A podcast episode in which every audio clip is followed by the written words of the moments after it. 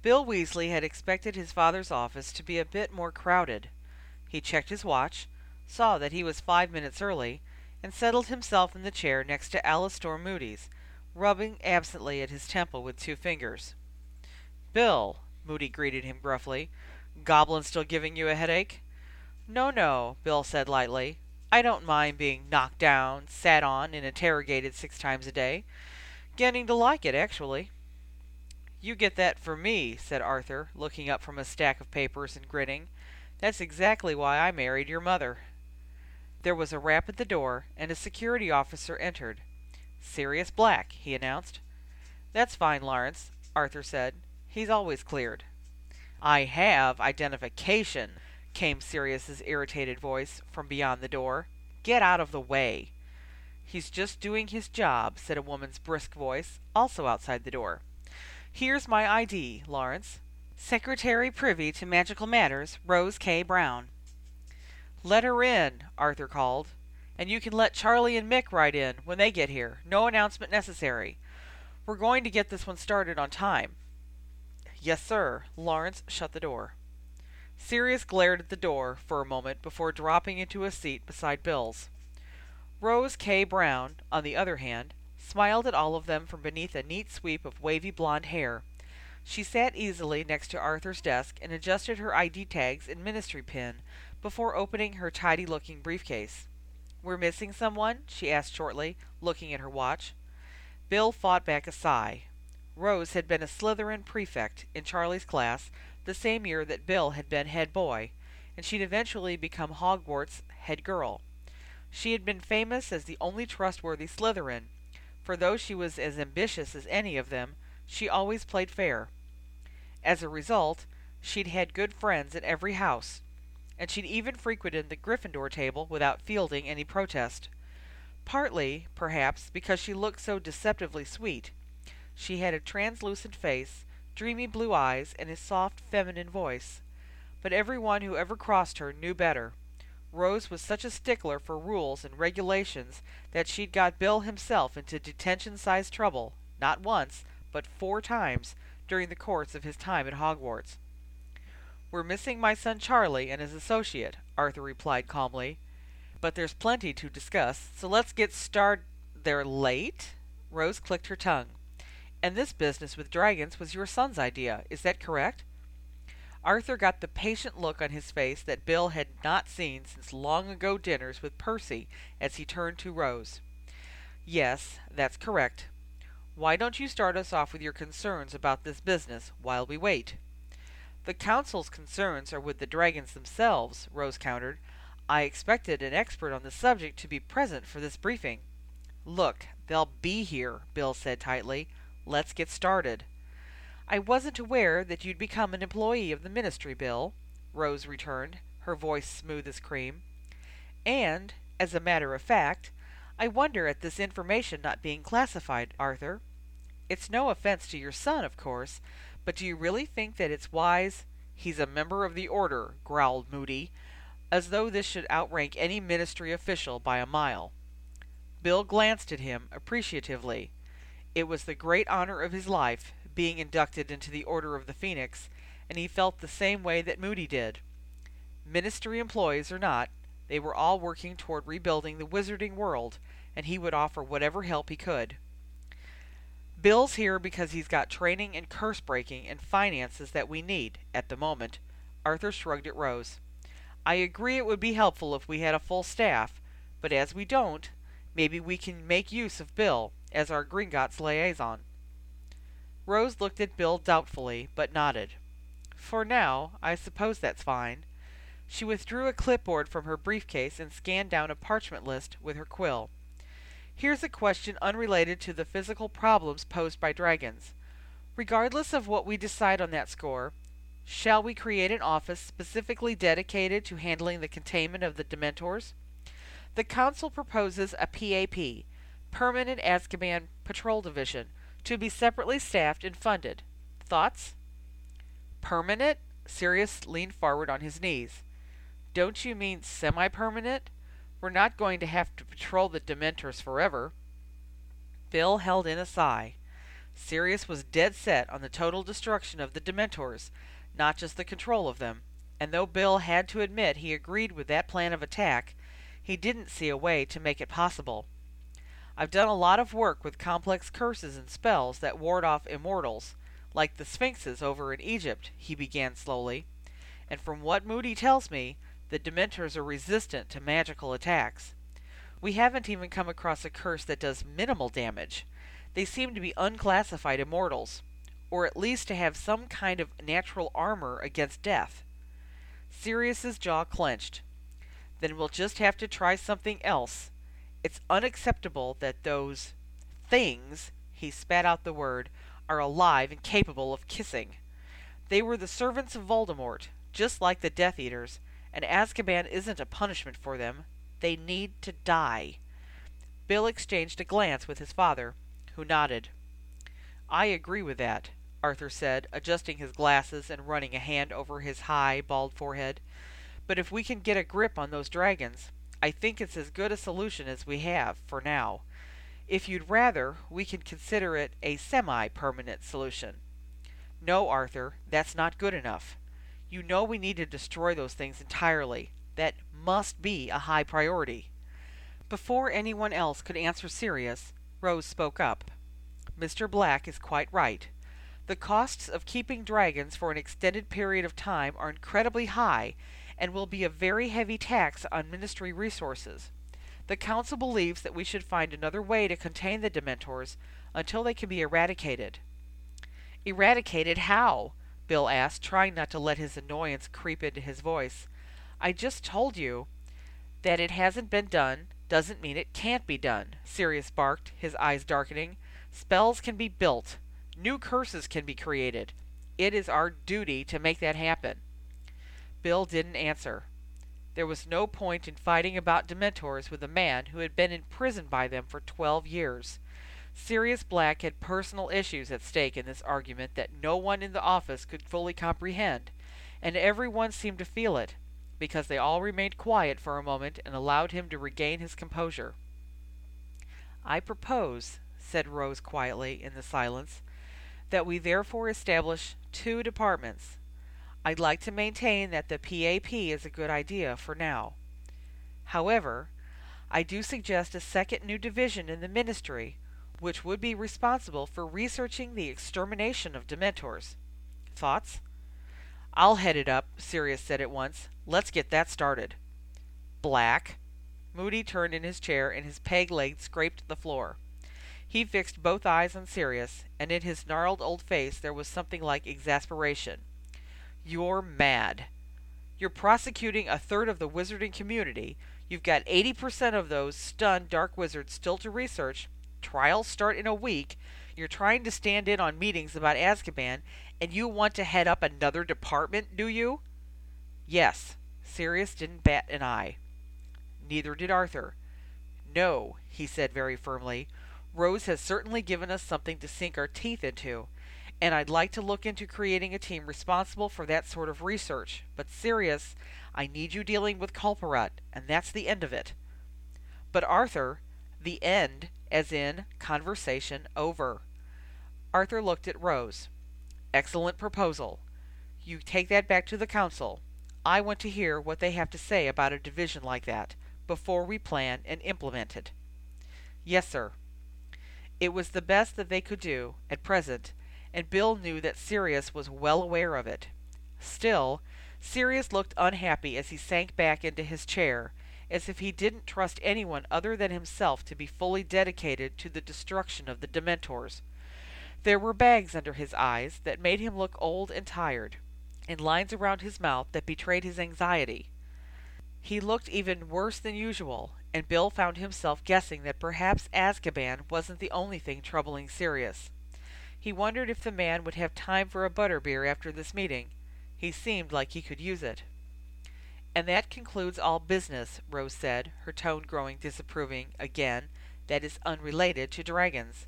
I certainly hope we won't have to schedule another meeting. There was a muffled laugh outside the door, which came open a few inches. What? No formal announcement? came a familiar voice. The speaker was pretending to be outraged. Come on, Lawrence, give us the red carpet treatment. Bill held in a laugh, watching Rose purse her lips at the sound of Charlie's raucous approach. His brother wasn't irresponsible, he was merely challenged when it came to time, and he was late with such perfect consistency that it actually was responsible, in a warped sort of way. Or so Charlie had used to explain it to their mother. Bill grinned at his father, whose eyes were twinkling. We deserve it, came another voice, which was clearly Mick's. We've just been toasted by a dragon, both of us. We're heroes. The minister asked me to show you in without announcements, said Lawrence, unmoved. You're late. Go on.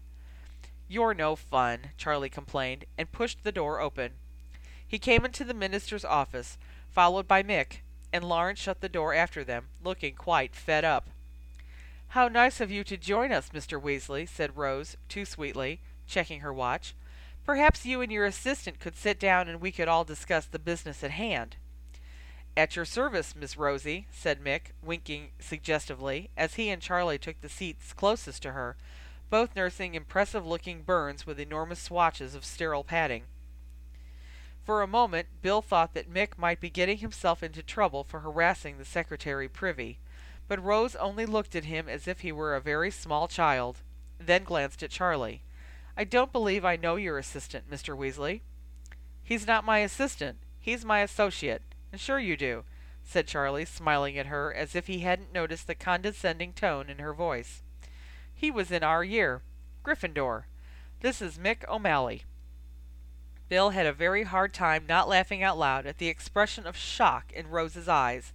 She did a bang-up job of not betraying too much of her surprise, but Bill knew that she had to be feeling it. Mick had been a skinny little class clown at Hogwarts. But he'd certainly bloomed, if late, and several years of dragon keeping had entirely changed his stature. Of course, Rose said evenly. It's been a long time, Mr. O'Malley. She redoubled her focus on her clipboard, tapping her quill, and Bill made a mental note to include Sirius and Moody in the joke later on. Right, said Arthur. Let's move this along. Bring me up to date on the dragon situation, and then we'll hear the Council's concerns, and then we'll have to make a decision. Moody, you first. Moody cleared his throat. Simple enough. Hardly have enough Aurors to track down any escaped Death Eaters. Can't be wasting our trainees out on that island, doing Patronus spells all day and night. They need to be learning other things, and they're tired. Not to mention that the Dementors are getting more difficult to control. Why? Sirius demanded. What do you mean? Moody gave a growling laugh. Well, I'm no great theorist, but it seems to me that the more we use the Patronus, the more resistant the Dementors are to it. They're desensitized, Bill muttered. Yeah, that's a definite possibility.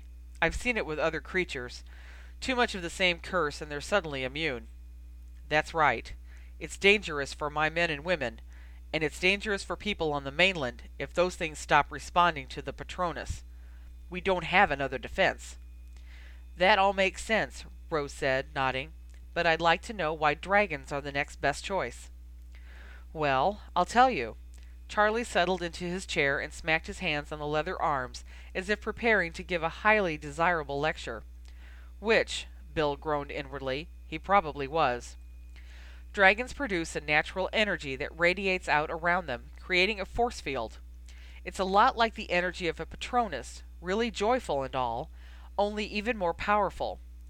So we brought one of our trained flight dragons over from Romania to see if it'll stave off the Dementors.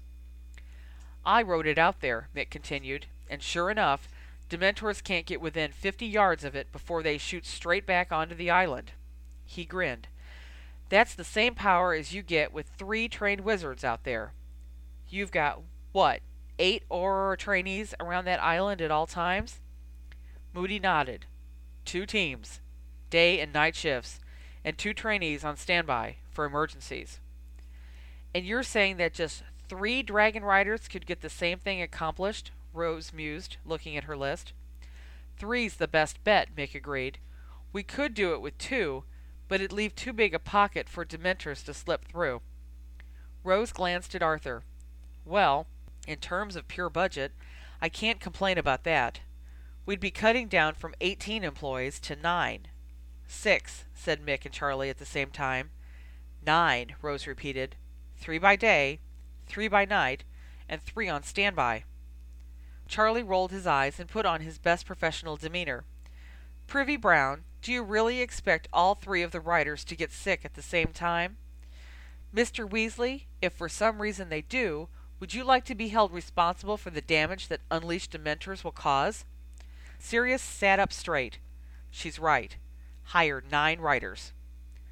And we'll want nine dragons as well, Charlie said. Three for each shift, and three in case something happens to the others. What can happen to a dragon? asked Rose, seeming far less concerned about the prospect of three enormous beasts all getting ill at once. Charlie looked a bit affronted. Lots, he informed her. Pregnancy, sickness, you never know. We don't like to fly them unless they're in peak conditions, and they're only partially tamed. They'll kill you if they're in a foul mood. He grinned. Next question. Do you have nine trained flight dragons? Yeah, Mick replied. We had about twenty trained for the war, all common Welsh, so we'll bring out eight to add to the one we've been testing with. Fine. We won't have to salary them. But I imagine the keeping costs are going to be rather large? She looked at Charlie as if hoping he'd say no. We're going to need to build a typical dragon enclosure on the mainland, Charlie answered. Staffed like the one in Romania, but smaller. Nine dragons, thirty keepers. Thirty? That's keeping it minimal, Charlie laughed. Sorry to blow up your budget. Rose shook her head, looking as though she might be about to wail. Oh, this is so far out of our reach, Arthur. We can't afford to do this. And the Council is going to have fits when they find out you've allotted more money to the control of Dementors than you have to the relief of those poor war orphans. Ask the Council, Moody said dryly, how they liked to be kissed. Tell the Council, Arthur corrected quickly, that social relief is only a second monetary priority because the Dementors pose a physical danger to all of us, including those orphans. His voice was very grave, his eyes were very tired, and Bill felt a rush of pride. His father wasn't just a convenient stand in for an absent minister. No matter his protestations, Arthur Weasley was the Minister of Magic, and he was overseeing their world with an honest, even hand of a man who'd raised seven children. Where are we going to put this enclosure? Rose asked, looking nearly as tired as Arthur, and sounding a bit desperate. Right across from Azkaban? How big will it be? And how will we keep muggles from wandering through it and getting torched? Mick guffawed. Torched, he repeated admiringly. That's the spirit. She glared at him. How are we going to keep any of this secret? she demanded. Three dragons flying about in the middle of the day in an area that you very well know is frequently crossed by muggle ships and airplanes, and this is our best solution? I think it's been shown, said Sirius wearily, that it's our only solution. We'll do muggle repelling charms on the mainland, Moody said. Plenty good enough. Worked for Hogwarts for a thousand years, hasn't it? And over the sea, Rose insisted. In the air? Everyone thought quietly for a moment. Got it! Charlie exclaimed after a moment. There was a witch who put up these massive diversion enchantments during the war, kept the dragons totally invisible from everybody, wizards included. Isn't that right, Bill? Charlie threw him a very cheeky grin. How about we hire her? Bill felt a jolt in his nervous system and worked hard not to show it.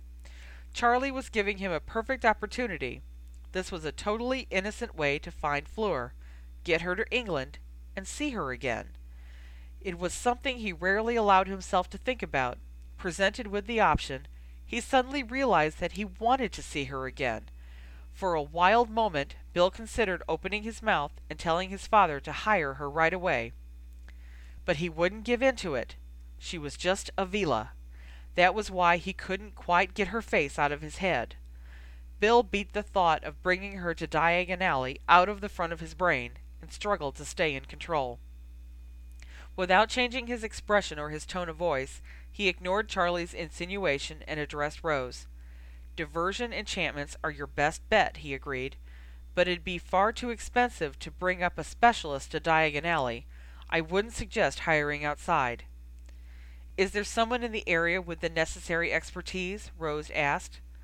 No, Bill answered, but there will be, at the beginning of September.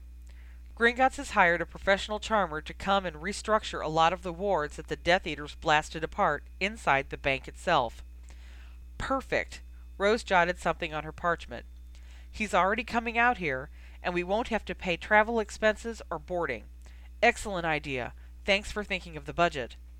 Bill nodded sincerely, though the budget had played no part whatsoever in his suggestion.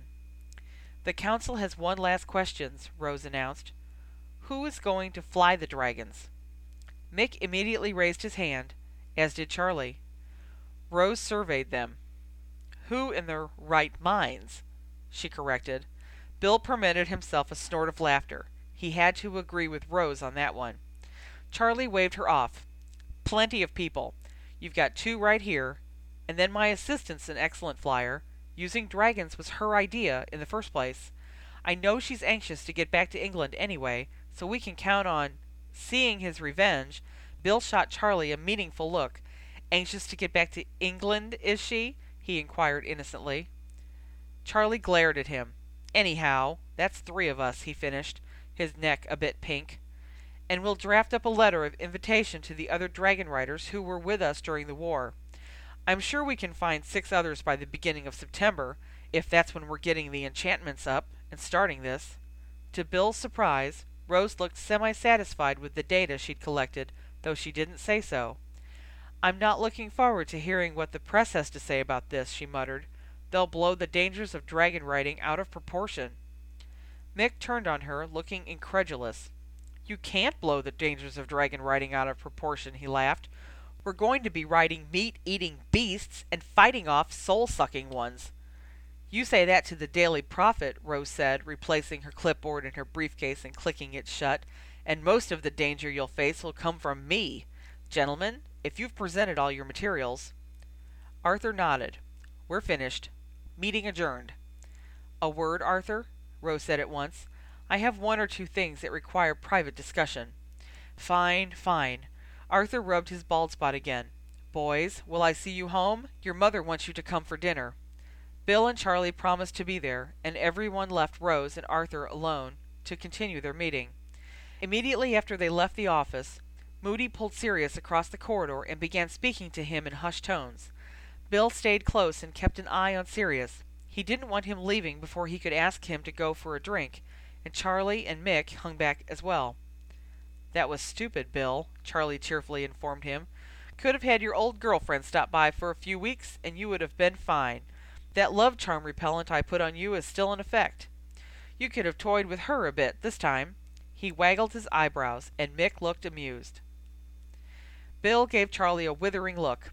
He didn't want to talk about Fleur with anyone. He wasn't thrilled that Mick apparently knew about the events that had transpired, and he didn't need teasing about something that still made him feel terribly foolish. Why don't you concentrate on your own damn girlfriend? he shot, his voice low and clipped. Charlie's smile evaporated. I don't have one, he fumed. I keep telling you. Mick interrupted at once. Hey, speaking of women, Privy Brown's got right sexy since school let out, hasn't she? Bill and Charlie left off sniping at each other to stare at Mick for a moment. She hates you, Charlie finally said, matter of factly. Yeah, Mick said, looking totally unperturbed. She made that overly clear, did Miss Rosie. I need to get her to a pub. He grinned and ran a hand through his brown hair, giving Bill a good view of the nasty burn on the back of his forearm. Medical wing, Bill said on reflex. Both of you, he added, looking at the large, blood spotted bandage that Charlie had wrapped around his bicep. Never got over being head boy, did you? Charlie laughed. If Mum sees that burn, she'll drive us all mad during dinner, chatting on about how you need to find a safer line of work now that the war's over. Go get it mended. Charlie nodded and gave Bill an oddly sad half smile.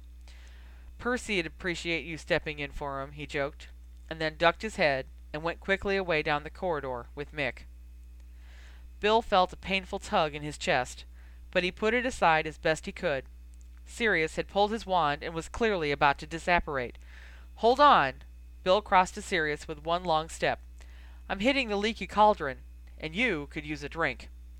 It took a few minutes to persuade Sirius to give up working, for the moment, But Bill managed it. Moments later, they were walking through Diagon Alley, quizzing each other on their respective projects. And the curses on the lower vaults? Sirius was asking. Torn up. When the bank got blasted, one of the security dragons down in the lower part of the vault system got free of its restraints, knocked out a whole section of walls, not to mention setting off a domino effect of nasty curses. It's a free for all down there. We're lucky it hasn't been looted. True. Then again, I think you've got most of the advantage takers stunned over at Culperad. You'll start trying their crimes in what, a week? The week after the full moon, Sirius winced and rubbed the bridge of his nose between his eyes. Arthur's helped me assemble a jury and a roster of acceptable judges and defense representatives, so at least we've got them taken care of. But who's giving you a hand with prosecution? asked Bill, curiously. No one. Bill raised a startled eyebrow. Moody was right. Sirius was mad, taking on that much without assistance. But Bill didn't protest it, because he thought he understood Sirius's reasons. Despite the new peace in the wizarding world, people still weren't entirely sure who could be trusted. As a result, the remaining living core members of the Order of the Phoenix were taking on the bulk of the work, in every field, and though they were all going to stay very tired for a long time, at least they know that things were getting done right. Hey, can I have a knut? Sirius and Bill turned together to see a very young boy with sandy brown hair standing off to the side of the cobbled road. He looked to be about twelve, and his eyes were very fierce. He held out a grubby hand for money. God, Sirius muttered, and took a step toward the boy, who jumped back. Stay off, he said warningly. Do you have change, or not? You need more than a knut, Sirius told him, his voice going hoarse. Let me get you to St. Mungo's. You can sod off, the boy yelled. He turned and fled away, disappearing so quickly that Sirius didn't even have a chance to start after him. I've seen that kid, Bill said quietly. I've tried to take him in, as well. It's the same thing with a couple of the others. They'll fight me off and starve rather than go to the children's home. Of course they will. Sirius looked even more drawn and fatigued than he had before as they entered the leaky cauldron and sat heavily on the bar stools. They want their parents, not an institution. You know what I see every time I look at one of those kids? Bill shook his head. Harry, Sirius answered flatly. I see Harry. Hey, Tom, can I get a bottle of Madman and... He looked at Bill. The same. Sure thing, Mr. Weasley. Tom paused and gulped. And Mr. Black. He opened two bottles of the strongest stout on the market and handed them across the bar to the two men. Bill noticed that Tom retracted his hand from Sirius's bottle in an excessive hurry. He further noticed that Sirius flinched at the bartender's obvious fear. He made no comment on this, however. There was nothing to say. Sirius Black had been a wanted man for sixteen years before his ministry pardon, and people still reacted to him as if he were really a murderer. Sirius downed the madman as if it were water, and asked for another. Tom sent it flying toward him from the other end of the bar. Sirius caught it and sighed. Can't say I blame him for standing back, he muttered, putting the bottle to his lips. But though Sirius's meaning was obvious, the flying bottle of stout put Bill in mind of a less difficult topic. How's Ron doing down at the pub? he asked. I still haven't made it down there. You should go. He's a good bartender. Nice, heavy hand with the liquid curse. Bill grinned. Is that so? He could hardly imagine Ron, all grown up and working a job. But then, it was hard to convince himself that Ron and Ginny weren't still very, very young. Though he'd seen proof of their age, during the war, he still had an urge to pick up Ginny and toss her around every time he saw her. They were just kids.